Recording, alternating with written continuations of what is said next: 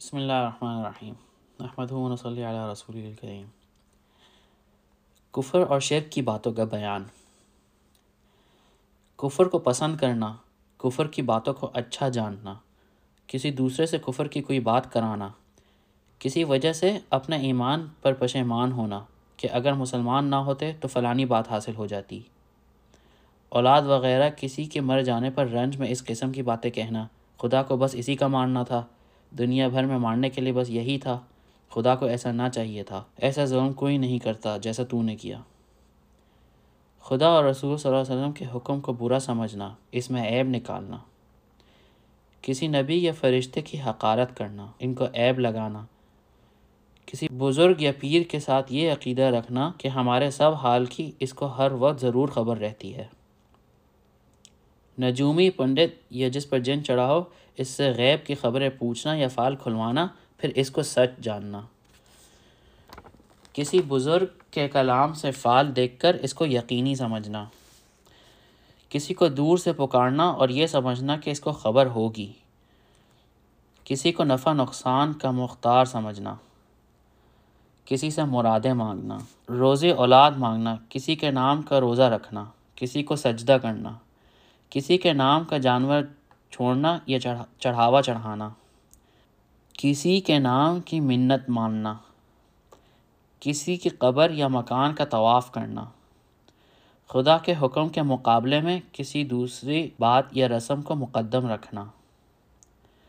کسی کے سامنے جھکنا یا تصویر کی طرح کھڑا رہنا۔ توپ پر بکرا چڑھانا۔ کسی کے نام پر جانور ذبح کرنا۔ جن بھوت، پریت وغیرہ کے چھوڑ دینے کے لیے ان کے بھینٹ دینا، بکرا وغیرہ ذبح کرنا، بچے کے جینے کے لیے اس کے نار کا پوجنا، کسی کی دہائی دینا، کسی جگہ کا کعبہ کے برابر ادب و تعظیم کرنا، کسی کے نام پر بچے کے کان ناک چھیدنا، بالی اور بلاغ پہنانا۔ کسی کے نام کا بازو پر پیسہ باندھنا یا گلے میں ناڑا ڈالنا، صحرا باندھنا، چوٹی رکھنا، علی بخش، حسین بخش عبد النبی وغیرہ نام رکھنا۔ کسی جانور پر کسی بزرگ کا نام لگا کر اس کا ادب کرنا۔ عالم کے کاروبار کو ستاروں کی تاثیر سے سمجھنا۔ اچھے بری تاریخ اور دن کا پوچھنا۔ شگون لینا۔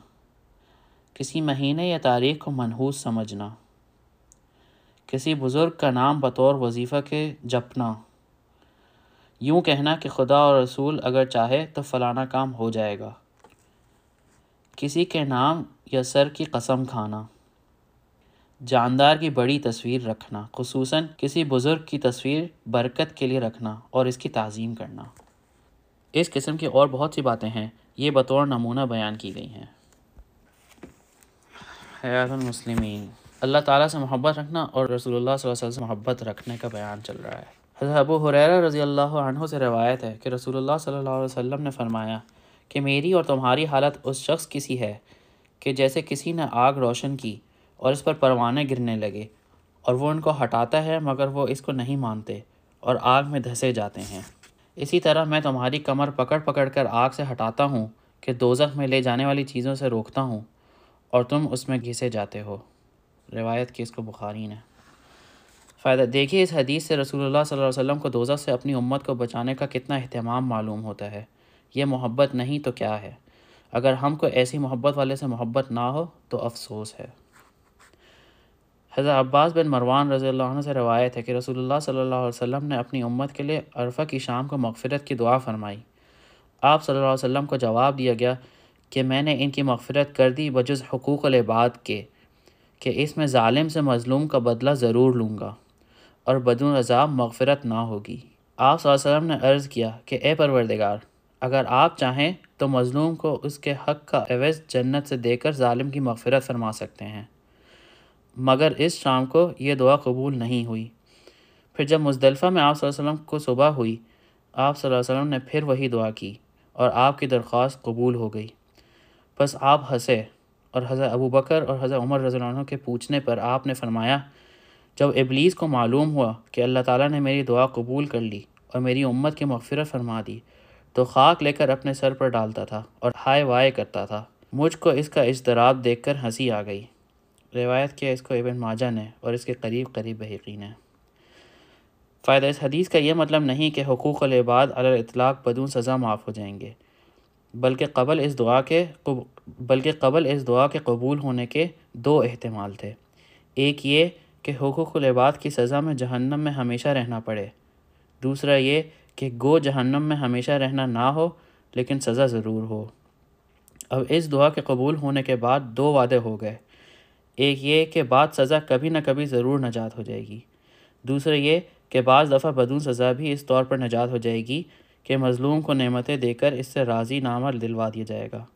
یعنی آپ کو اس قانون کی منظوری لینے میں کس قدر فکر اور تکلیف ہوئی؟